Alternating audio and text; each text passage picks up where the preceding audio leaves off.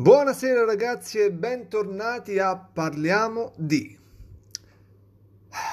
Ragazzi, stiamo per essere redarguiti con una bacchettata sulle mani.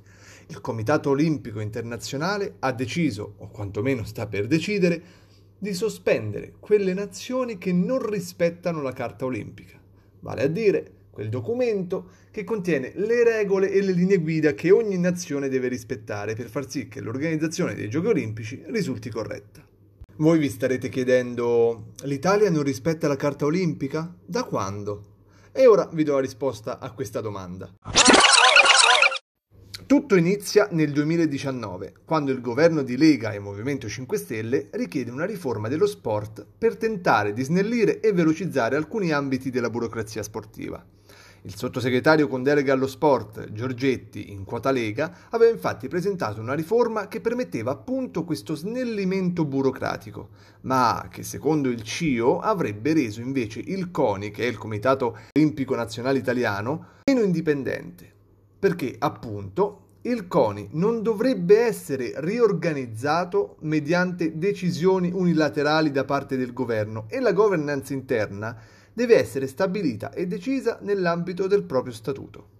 In soldoni significa che il governo non deve avere la possibilità di influenzare in qualche modo le attività per quanto riguarda l'ente sportivo principale della nazione che deve per l'appunto rimanere indipendente da istituzioni governative.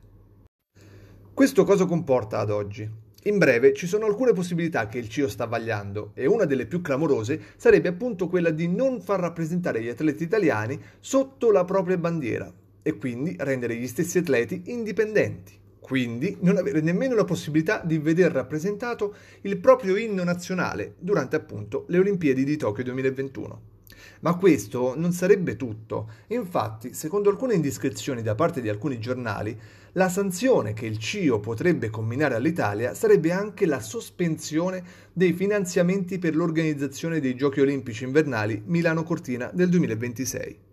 Lo stop ai finanziamenti cosa significa? Che i giochi olimpici verranno svolti senza fondi? no, semplicemente i giochi olimpici 2026 verranno svolti appunto da un'altra nazione.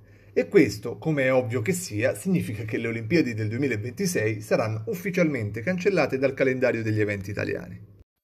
Tutto questo potrebbe accadere il 27 gennaio, giorno in cui l'esecutivo del Comitato Olimpico Internazionale si esprimerà non solo per quanto riguarda l'Italia, ma anche altri paesi che appunto non hanno rispettato i regolamenti imposti dalla Carta Olimpica, tra i quali si trova anche la Russia e anche la Bielorussia, che nelle prossime Olimpiadi non sarà presente ufficialmente, ma appunto i propri atleti, come quelli italiani, saranno presenti con l'appellativo di atleti indipendenti.